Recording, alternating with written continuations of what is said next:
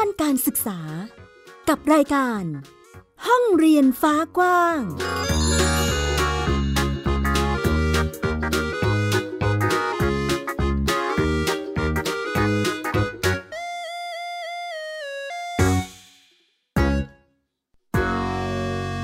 วัสดีค่ะ กลับมาพบกับรายการห้องเรียนฟ้ากว้างวันนี้อัยดาสนศรียังคงอยู่กับคุณผู้ฟังเช่นเคยนะคะที่ www.thaipbspodcast.com และแอปพลิเคชัน Thai PBS Podcast ค่ะ วันนี้เราติดตามกันกับประเด็นด้านการศึกษาที่อยู่ในสถานการณ์การระบาดของเชื้อไวรัสโควิด -19 ที่ตอนนี้แพร่ระบาดไปทั่วทุกพื้นที่เลยนะคะ เราจะมาดูกันว่ามีผลกระทบอะไรต่อการเรียนรู้ของเด็กๆบ้าง หรือในช่วงนี้มีการปรับตัวกันอย่างไรมีมาให้ได้ติดตามกันค่ะ ไทย PBS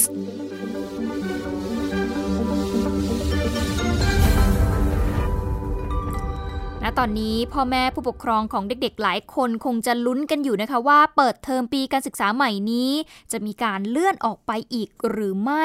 ล่าสุดทางกระทรวงศึกษาธิการก็ได้มีการหารือแล้วก็ได้ข้อสรุปแล้วนะคะว่า วันที่ 17 พฤษภาคมนี้ ยังคงเป็นวันเปิดเทอมปีการศึกษา 2564 ตามกำหนดเดิมนะคะ แต่ทั้งนี้ทั้งนั้นยังต้องประเมินสถานการณ์กันอย่างต่อเนื่องค่ะ คุณผู้ฟัง เพราะว่าเขาเองก็บอกว่า ถ้าสถานการณ์ยังไม่ดีขึ้นเนี่ยก็อาจจะมีการเลื่อนไปเป็นวันที่ 1 มิถุนายนก็เป็นได้ ซึ่งก็จะมีการพิจารณาเป็นรายพื้นที่เสี่ยงไปนะคะ จะไม่มีการปิดพร้อมกันทั่วประเทศเหมือนช่วงที่เกิดการระบาดในรอบแรกนั่นเอง ขณะที่โรงเรียนในสังกัด กทมเองก็เตรียมประเมินสถานการณ์โควิด -19 อีกครั้งค่ะ ในต้นเดือนพฤษภาคมนี้ ถ้าหากจำเป็นจะต้องมีแผนการจัดการเรียนการสอนเนี่ยก็มีการวางแผนเอาไว้ 4 รูปแบบด้วยกันนะคะ ว่าจะมีการจัดรูปแบบใดบ้าง นางสาวตรีนุชเทียนทองรัฐมนตรีว่าการกระทรวงศึกษาธิการเองก็มีการเรียกประชุมคณะผู้บริหารเพื่อที่จะหารือเพื่อประเมินสถานการณ์ในการเปิด และก็ปิดภาคเรียน ปีการศึกษา 2564 นะคะ เบื้องต้นอย่างที่บอกกันไปเห็นตรงกันค่ะว่าในปีการศึกษานี้ที่จะถึงเนี้ยนะคะ 2564 นี้เนี่ย 17 พฤษภาคมยังคงเป็นวันเปิดเทอมตามกำหนดเดิมนะคะเพื่อไม่ให้กระทบกับการเรียนการสอนการใช้ชีวิตประจำวันของผู้ปกครองด้วยค่ะ แต่ถ้าหากสถานการณ์ยังไม่ดีขึ้น ก็อาจจะมีการพิจารณาเลื่อนไปเป็นวันที่ 1 มิถุนายนนี้ก็เป็นได้ซึ่งก็อาจจะต้องมีการปรับแผนสั่งปิดเรียนตามพื้นที่เสี่ยงไปนะคะ การจัดรูปแบบการเรียนการสอนก็ต้องทำให้มันเหมาะสมกับผู้เรียนแล้วก็ บริบทของแต่ละพื้นที่ด้วย โดยผู้เรียนเป็นคนเลือกเองว่าจะเรียนรูปแบบไหนอย่างเช่น จะให้ครูเนี่ยส่งแบบฝึกหัดไปให้ที่บ้านไหมหรือว่าน้องๆเขาจะเรียนออนไลน์นะคะก็ไม่บังคับนะคะว่าเด็กจะต้องเรียนแบบใดแบบหนึ่งเท่านั้น ขณะที่การสอบเข้ามัธยมศึกษาปีที่ 1 และมัธยมศึกษาปีที่4เนี่ยก็อาจจะต้องมีการเลื่อนออกไปเป็นวันที่ 4 ถึงวันที่ 12 พฤษภาคมนี้ค่ะ จากกำหนดเดิมเนี่ยก็คือวันที่ 1 พฤษภาคมนะคะโดยกำหนดจำนวนผู้เข้าสอบต่อห้อง หรือว่าการใช้สถานที่ของโรงเรียนอื่นๆเนี่ยที่ใกล้เคียงเป็นสนามสอบค่ะ เพื่อกระจายนักเรียนไม่ให้เกิดความแออัด ทั้งนี้ก็จะทำแผนเสนอให้กับทางสบคต่อไปด้วยค่ะ เดี๋ยวไปฟังเสียงของคุณตรีนุชเทียนทอง รัฐมนตรีว่าการกระทรวงศึกษาธิการค่ะ ให้มีการเรียนการสอนเนี่ยเป็นปกติในในในวันที่ 17 พฤษภาคมก่อนนะคะ ซึ่งก็จะมีแผนในเรื่องของ ซึ่งท่านเลขาจะต้องทำเรื่องออในการที่จะการเรียนการสอนหรือในเรื่องของการสอบหรือการรับเด็กเนี่ยในช่วงพฤษภาวันที่ 4 พฤษภาคม ถึงวันที่ 12 พฤษภาคมนะคะซึ่งก็ตรงนี้ก็จะต้องทำแผนเพื่อที่จะเสนอเออสบคในเรื่องของมาตรการในเรื่องของการสอบว่าจะต้องมี social distancing ยังไง แล้วจะต้องอมีการสอบ อย่างไรที่จะต้องไม่ใช้คนเกินจำนวน 50 คน อันนี้ก็ต้องเป็นอยู่ในแผนที่จะต้องทำเข้าไปนะคะ แต่เป้าหมายของเราณขณะนี้ก็คือว่าถ้าสถานการณ์ไม่ได้แย่ไปกว่านี้ ก็จะพยายามให้เปิดเทอมในวันที่ 17 พฤษภาคมค่ะ นอกจากนี้นายเกรียงไกรจงเจริญ ผู้อำนวยการสำนักการศึกษากทมเองก็บอกนะคะว่าประมาณต้นเดือนพฤษภาคมนี้เนี่ย จะประชุมร่วมกับผู้อำนวยการโรงเรียนกว่า 437 แห่ง เพื่อประเมินสถานการณ์โควิด -19 นะคะ ถ้าหากจำเป็นจะต้องมีการปิดเรียน ก็จะจัดการเรียนการสอนแบบผสมผสานเอาไว้ 4 รูปแบบด้วยกันก็คือ 1. การสลับชั้นเรียนมาเรียนแบบสลับวันกันเหมือนก่อนหน้านี้นะคะที่มีการทำกันไป แล้วก็มีการสลับชั้นเรียนแบบสลับวันคู่วันขี้การสลับช่วงเวลาเรียนแบบเรียนทุกวัน และการสลับกลุ่มนักเรียน แบบแบ่งนักเรียนในห้องเป็น 2 กลุ่มนั่นเองนะคะ โดยแต่ละรูปแบบก็จะมีความเหมาะสมกับขนาดโรงเรียน และพื้นที่ที่แตกต่างกัน แล้วก็ควบคู่กับมาตรการด้านสาธารณสุขนะคะนอกจากนี้ก่อนจะเปิดโรงเรียนเนี่ยทางโรงเรียนก็จะประเมินความเสี่ยงของผู้ปกครองด้วย หากมีความเสี่ยงก็จะให้หยุดเรียนไปก่อน แล้วก็ให้ครูประจำชั้นเนี่ยจัดการเรียนการสอนผ่านไลน์ให้กับนักเรียนแทน นะคะ ขณะที่สถาบันอุดมศึกษาทั่วประเทศ ก็มีการประกาศให้งดการเรียนการสอน แล้วก็ให้จัดการเรียนแบบออนไลน์แทนนะคะ นายอเนกเหล่าธรรมทัศน์รัฐมนตรีว่าการกระทรวงอุดมศึกษา วิทยาศาสตร์ และการวิจัยก็มีการลงนามประกาศให้สถาบันอุดมศึกษาทั่วประเทศ งดการเรียนการสอนในสถานศึกษานะคะรวมถึงการสอบ การฝึกอบรมหรือว่าทำกิจกรรมอะไรก็แล้วแต่ ที่มีผู้เข้าร่วมเป็นจำนวนมากๆเนี่ยให้มีการจัดเรียนแบบออนไลน์ไปก่อน แล้วก็ปรับวิธีการวัดประเมินผล ให้มันสอดคล้องกับสถานการณ์ ส่วนบุคลากรเนี่ยก็ให้ work from home หรือว่าทำงานที่บ้านไปก่อนนั่นเองค่ะ นี่ก็เป็นแนวทางของทางกระทรวงศึกษาธิการแล้วก็ กระทรวงการอุดมศึกษาวิทยาศาสตร์ และการวิจัยนะคะที่มีการประกาศออกมาก่อนที่จะมีการเปิดภาคเรียนของน้องๆ หรือแม้กระทั่งตอนนี้ที่มีการเปิดเรียนอยู่ในระดับอุดมศึกษาเนี่ยนะคะก็ให้มีการปรับเปลี่ยนรูปแบบการเรียนการสอนพยายามให้รวมตัวกันให้น้อยที่สุด เพื่อลดการแพร่ระบาดของเชื้อ เพราะว่าตอนนี้เนี่ย อย่างที่เราทราบข่าวกันดีนะคะว่าการแพร่ระบาดค่อนข้างที่จะเป็นไปอย่างรวดเร็ว และน่ากลัว เพราะว่าบางครั้งเนี่ยคนไปติดมาหรือมีความเสี่ยงที่จะเป็นโควิด ไม่แสดงอาการนะคะดังนั้นการพบปะกันให้น้อยที่สุดเนี่ยจึงเป็นทางออกที่ดีที่สุดนะคะดังนั้นขอความร่วมมือเนาะคุณพ่อคุณแม่ผู้ปกครองนะคะก็ติดตามสถานการณ์กันอย่างใกล้ชิด แล้วก็ดูแลบุตรหลานรวมทั้งตัวของท่านเองด้วย ทางด้าน สถาบันการศึกษาเองก็ต้องติดตามสถานการณ์กันนะคะก็หลังจากนี้เนี่ยวันที่ 17 พฤษภาคมนะคะก็ยังคงเป็นประกาศตามเดิมอยู่ว่าให้เปิดเรียนในวันนี้นะคะ แต่ว่าอาจจะต้องติดตามสถานการณ์กันต่อไปว่า จะมีการเลื่อนหรือไม่ก็ต้องดูว่าสถานการณ์มันแย่ลงหรือเปล่านั่นเองค่ะ แน่นอนว่าในช่วงที่มีการแพร่ระบาดของโควิด -19 แบบนี้รวมถึงปิดเทอมอยู่น้องๆหลายคน ช่วยคุณพ่อคุณแม่ทำมาหากินค่ะ แม้ว่าจะอยู่ในสถานการณ์ที่เสี่ยง แต่มันเลี่ยงไม่ได้กับการต้องทำมาหากินเนาะมีเรื่องราวดีๆ จากเด็กชายวัย 11 ปีที่อำเภอบางละมุงจังหวัดชนบุรีค่ะเขาเนี่ยนะคุณผู้ฟังโอ้โหเก่งมากเลย คุณผู้ฟังในช่วงนี้ ช่วยคุณแม่ หาเงินในช่วงโควิดค่ะ เขาไม่เหนื่อยเลยคุณผู้ฟังเพราะว่าน้องคนนี้เนี่ยเขาปั่นจักรยาน ตะเวนขายข้าวโพดต้ม เพื่อที่จะหาเงินช่วยค่าใช้จ่ายของครอบครัว ผ่อนแรงของคุณแม่ที่ตอนนี้กำลังตั้งครรภ์อยู่ท่ามกลางสถานการณ์โควิด -19 ที่ระบาดหนักนะคะ แม้ว่าอายุจะ 11 ปีเท่านั้น แต่ว่าน้องเนสค่ะยังเรียนอยู่ชั้นประถมศึกษาปีที่ 1 โรงเรียนแห่งหนึ่งที่ตำบลหนองปลืออำเภอบางละมุงจังหวัดชนบุรี ซึ่งเมื่อเทียบกับเด็กรุ่นราวคราวเดียวกันแล้ว ก็ถือว่าค่อนข้างช้านะคะเพราะว่าจริง ๆ แล้วเนี่ย 11 ขวบนี่ควรที่จะอยู่สักประมาณชั้นป .5 ได้แล้วเนาะแต่น้องเขาเพิ่งจะอยู่ชั้นป .1 เองเท่านั้นค่ะ สาเหตุนั้นเป็นเพราะว่าน้องเบสเนี่ย ต้องขาดเรียนอยู่บ่อยครั้งเนื่องจากว่าต้องใช้เวลาแทบจะตลอดทั้งวันเนี่ยไปช่วยเหลือครอบครัวในการหารายได้นั่นเอง โดยงานล่าสุดของเขาก็คือไปเร่ขายข้าวโพดต้มนะคะซึ่งทำมาประมาณ 1 ปีและ หลังจากที่ต้องหยุดเก็บขวดพลาสติกขาย เพราะว่ากังวลว่าจะมีความเสี่ยงที่ไปติดเชื้อหรือว่าไปเกิดการแพร่ระบาดของโควิด -19 เรามีเสียงของน้องเนสให้ฟังค่ะ น้องสัญญา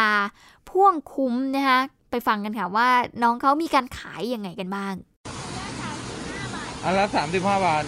กี่อันสามฝักสองฝักสองฝักสามสิบห้าบาท กี่ไปทางไหนบ้าง ข้ามไปฝั่งนู้นเหรอเขาจะใต้เหรอ ก็ไปวัดยาการบ้างแล้วก็ไปไปกองสามบ้างก่อน เงินรายได้จากการตะเวนขายข้าวโพดต้มทั้งหมดเนี่ยน้องเนสนะคะเขาก็เอาไปให้กับแม่ของเขาเพื่อที่จะไปเป็นค่าใช้จ่ายในบ้านนะคะเป็นการผ่อนแรงของ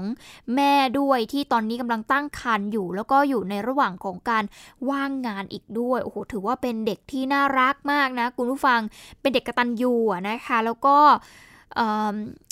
แอบเสียดายเหมือนกันเนาะในช่วงวัยของเขาที่เขาควรที่จะได้เรียนหนังสือแล้วก็ มีโอกาสได้เติบโตเหมือนเพื่อนๆคนอื่น แต่ว่าก็ค่อนข้างที่จะได้เรียนช้านะคะแต่ว่าก็เป็นกำลังใจให้ด้วย แล้วก็อยากจะให้หน่วยงานที่เกี่ยวข้องนะคะอาจจะเข้าไปช่วยเหลือเนาะเพราะว่าน้องน้องเนสเองก็ถือว่าเป็นกลุ่มเปราะบางเหมือนกันนะคะที่มีโอกาสที่จะหลุดออกจากระบบการศึกษาได้อยู่บ่อยครั้งนั่นเองก็ขอให้ช่วยติดตามกันด้วยนะคะสำหรับน้องคนนี้แล้วก็เป็นกำลังใจใครที่อยู่ใกล้ๆเห็นน้องเนส ก็อย่าลืมอุดหนุนกันด้วยนะคะ เอาละไปกันที่อีกเรื่องหนึ่งกันดีกว่าค่ะ คุณผู้ฟังเป็นละครสะท้อน ภูมิปัญญาของชุมชนวัดจันทร์นักข่าวพลเมืองวันนี้ชวนไปติดตามคนรุ่นใหม่ค่ะเขาลงพื้นที่ไปที่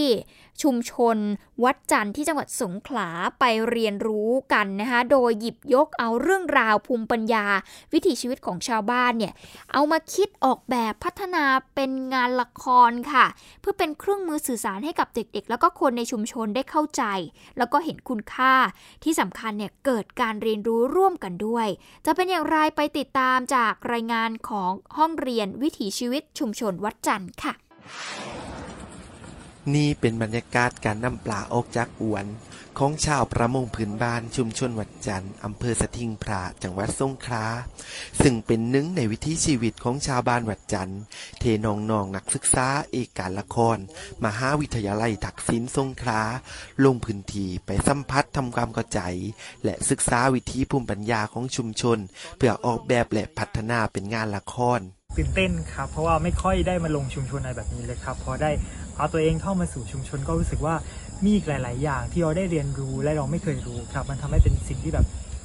ว้าวในใจว่าแบบโอเค ชุมชนมีภูมิปัญญามากมาย ที่พร้อมจะเผยแพร่กับทุกคนครับ ได้รับรู้ถึงกระบวนการต่างๆ แล้วก็ไม่ต้องอยู่ในกรอบ ไม่ต้องคิดเยอะเกินไป แค่เอาตัวเราไปคลุกคลีไปสัมผัส แล้วแสดงออกมาจากข้างในที่เรารู้สึก แค่นั้นก็ทำเป็นละครได้แล้วค่ะ แบบ ไม่ต้องมีจะต้องคิดเยอะ หลังจากนั้นกลุ่มนักศึกษา นำข้อมูลที่น่าสนใจของชุมชน มาพูดคุยแลกเปลี่ยน หาข้อมูล เพื่อสร้างบทละครที่มีความรอบด้าน และลึกซึ้งมากขึ้น โดยครั้งนี้ได้หยิบยกเรื่องภูมิปัญญาการทำเกล็ดน้ำตาลตะโนด พร้อมทางนำเอาอัตลักษณ์ของชุมชน มาใช้ในการแสดง เช่น ภาษาบทกลอนทารัมเดเพิ่มสนิให้สามารถเข้าถึงชุมชน ทุกจัดแสดงผ่านบนพื้นที่จริง รู้สึกว่าน้องๆที่นี่น่ารักมากๆเลยครับ แล้วก็มีเขาเรียกว่าพื้นฐานในทางด้านละครเนี่ยดีมากครับ ในเรื่องของอการการระบบความคิดเนาะในกับเกี่ยวกับละครนะครับทำให้น้องเข้ามาดูแล้ว มันเหมือนเป็นสิ่งที่อยู่ใกล้ชีวิตเขาใกล้ภูมิปัญญาเขาด้วยครับทำให้น้องแบบสามารถที่จะเรียนรู้และเข้าใจละครที่ผมทำเนี่ยได้ง่ายครับ เพราะว่าเหมือนน้องๆทุกทีแล้วก็ชีวิตเขาคืออยู่แบบนี้ครับ ความเข้าใจของเด็กอะไรอย่างเงี้ยบางครั้งที่ได้อะคือมันได้มันได้คุณภาพของงานก็จริงแต่ว่า มันได้เสร็จแล้วก็จบเออเสร็จแล้วเสร็จเลยอะไรอย่างเงี้ยเพราะนั้นเออการเรียนรู้มันก็มันก็ก็ได้เรียนรู้นะคะ เพียงแต่ว่าคือถ้าเราพาเด็กมาสัมผัสในชุมชนแล้วเขาเห็นเออชีวิตความเป็นอยู่ของคนในชุมชนอะไรอย่างเงี้ยมันมันเขาเรียกว่ามันสัมผัสได้มากกว่า มันมันมันทัชความรู้สึกของเด็กได้มากกว่าอะไรอย่างเงี้ยค่ะ การแสดงละครสะท้อนวิถีชุมชนที่จัดขึ้นในครั้งนี้ ไม่เพียงแต่สร้างการเรียนรู้ และเปิดมุมมองทางความคิดให้กับนักศึกษาเพียงเท่านั้น แต่ยังเป็นเครื่องมือสำหรับจุดประกายให้กับคนในพื้นที่ได้เห็นคุณค่าวิธีภูมิปัญญา และรวมกันรักษาความเป็นดั้งเดิมของชุมชนตนเอง นักข่าวพลเมือง ห้องเรียนวิถีชีวิตชุมชนวัดจันทร์รายงาน เป็นอีกหนึ่งพื้นที่การเรียนรู้ของน้องๆนนักเรียนนะคะ ได้ทั้งเรียนรู้วิถีชีวิตภูมิปัญญาของชาวบ้าน ได้เรียนรู้ทักษะละครแล้วก็ได้รู้จักการสื่อสารด้วยนะคะ ก็เป็นอีกหนึ่งเรื่องราวที่นักข่าวพลเมืองของเราร่วมกันสื่อสารเข้ามาค่ะเอาล่ะ เดี๋ยวช่วงนี้เขาพักกันสักครู่นะคะ คุณผู้ฟังช่วงหน้าเรากลับมาติดตามกันต่อ มีข่าวต่างประเทศด้วย เพราะว่าตอนนี้รัฐบาลอิสราเอลนะคะได้มีการเปิดโรงเรียนกันแล้ว บรรยากาศการเรียนการสอนของเขาจะเป็นอย่างไร ติดตามช่วงหน้าค่ะ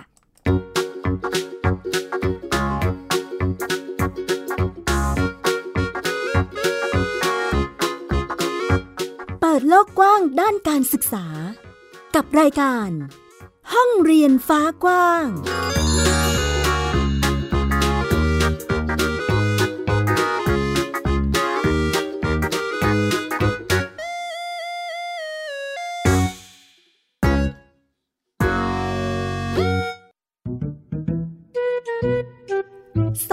น้องนานิ พี่สาว กับนินจาน้องชาย ใช้ชีวิตอันแสนสงบสุขอยู่ในบ้านกับพ่อแม่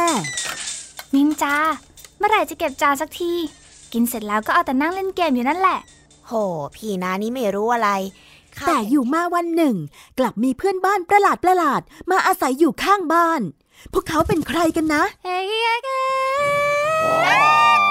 ไม่ได้นะ เอาออกมาใหม่เลยนานี้ ตามไก่ตัวหนึ่ง เสือตัวหนึ่ง แล้วก็กอริลลาตัวหนึ่งเหรอแกงป่วนกวนกวนนานี้กับนินจาจะทำยังไง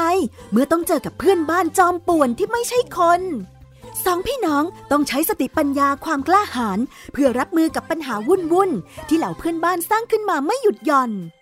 ติดตามในละคร แก๊งป่วน กวนเพื่อนบ้าน ทั้งเว็บไซต์ แอปพลิเคชัน และ YouTube ไทย PBS Podcast และอย่าลืมกดถูกใจ Facebook ไทย PBS Podcast ด้วยนะ แกงปวดกวนเพื่อนบ้าน ช่วงเวลาแห่งความสุขช่วงเวลาแห่งการเรียนรู้ ยิ้มรับความสดใส ในรายการ พระอาทิตย์ยิ้มแฉ่งเย้พี่เหลือมตัวยาวลายสวยใจดี พี่ราฟตัวโย่งสูงโปร่งคอยาว พี่วาฬตัวใหญ่พุงป่องพ่นน้ำปู๊พี่โลมาที่แสนจะน่ารักแล้วก็ใจดี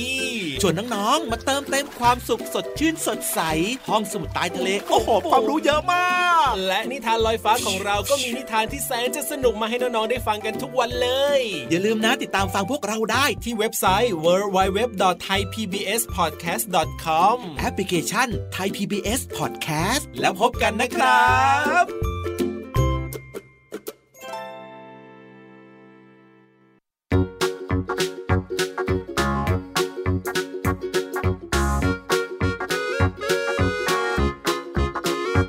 เปิดโลกกว้างด้านการศึกษา กับรายการ ห้องเรียนฟ้ากว้าง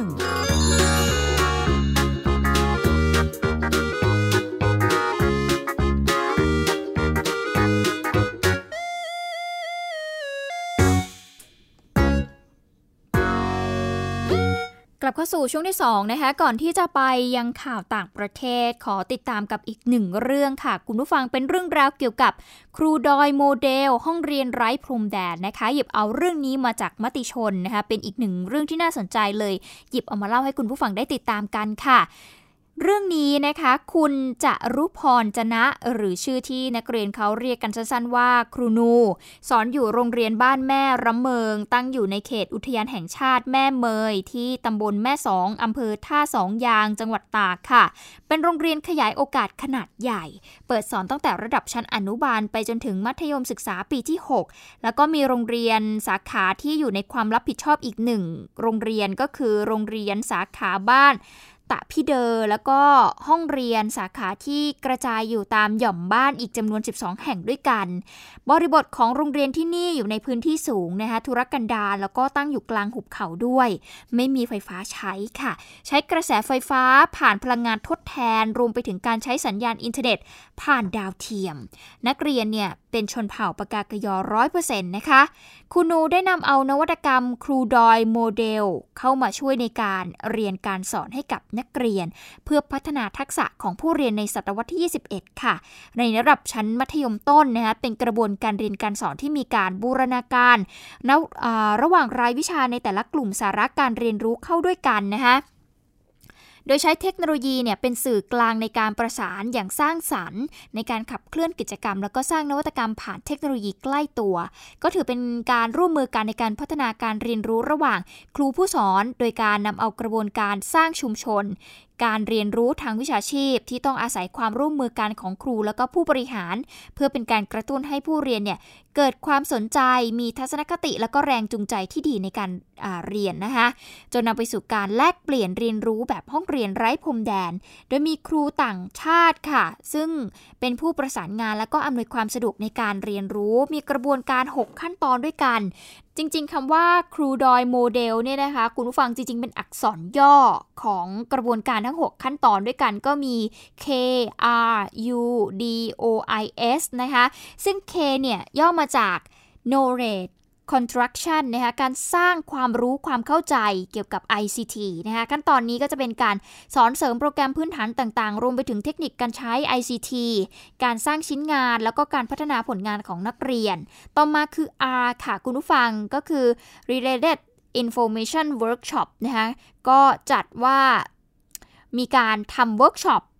ก่อนหันษาขั้นตอนนี้ก็จะเป็นการอบรมเชิงปฏิบัติด้าน ICT ในหัวข้อต่างๆ เพื่อให้นักเรียนเนี่ยได้ตระหนักถึงความสำคัญของเทคโนโลยีนั่นเอง ต่อมาคือ U ค่ะ Union for Development นะคะชวนชาวมาเลเซีย แล้วก็อินโดนีเซียเนี่ยเข้าร่วมพัฒนา ซึ่งก็เป็นห้องเรียนไร้พรมแดนค่ะ อย่างที่บอกไปร่วมกับประเทศมาเลเซีย แล้วก็อินโดนีเซีย ได้รับ เกียรติจากคุณครู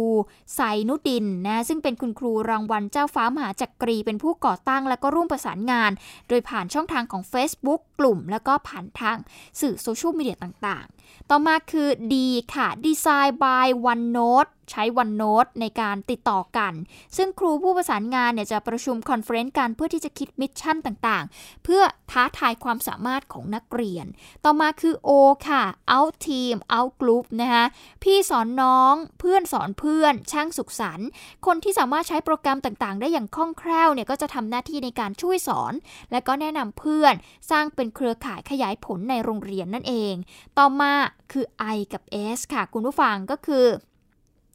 interactive and skillful communication นะคะก็คือการสร้างความสัมพันธ์ แลกเปลี่ยนไกลไร้พรมแดนนั่นเองค่ะ ซึ่งขั้นตอนนี้เนี่ยก็จะเป็นการ up level นะคะโดยการ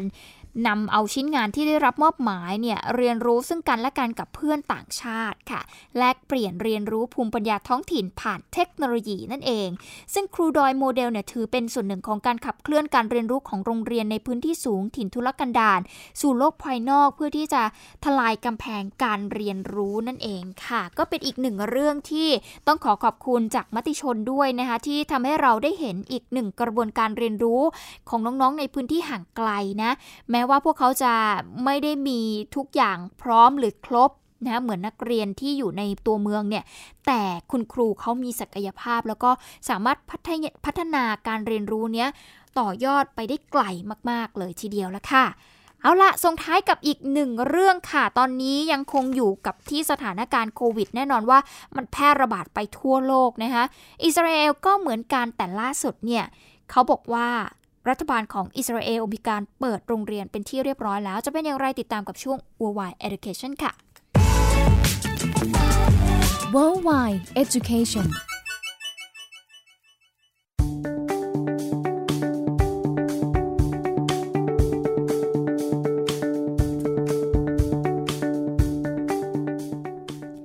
รัฐบาลอิสราเอลอนุญาตให้โรงเรียนทั่วประเทศกลับมาเปิดการเรียนการสอนได้ตามปกติแล้วนะคะ หลังจากประชาชนมากกว่าครึ่งประเทศได้รับวัคซีนครบ 2 โดสแล้ว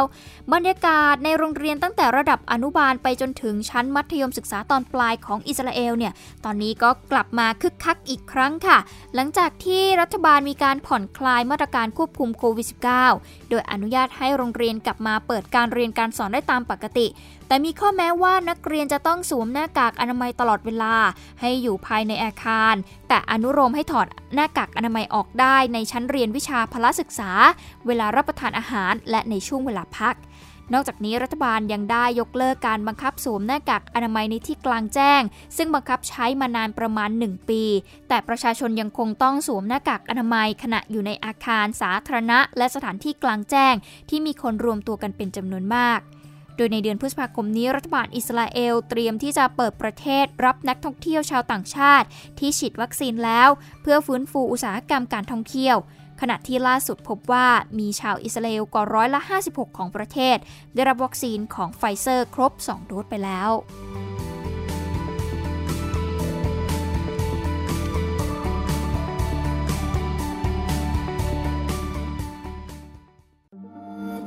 ไทย PBS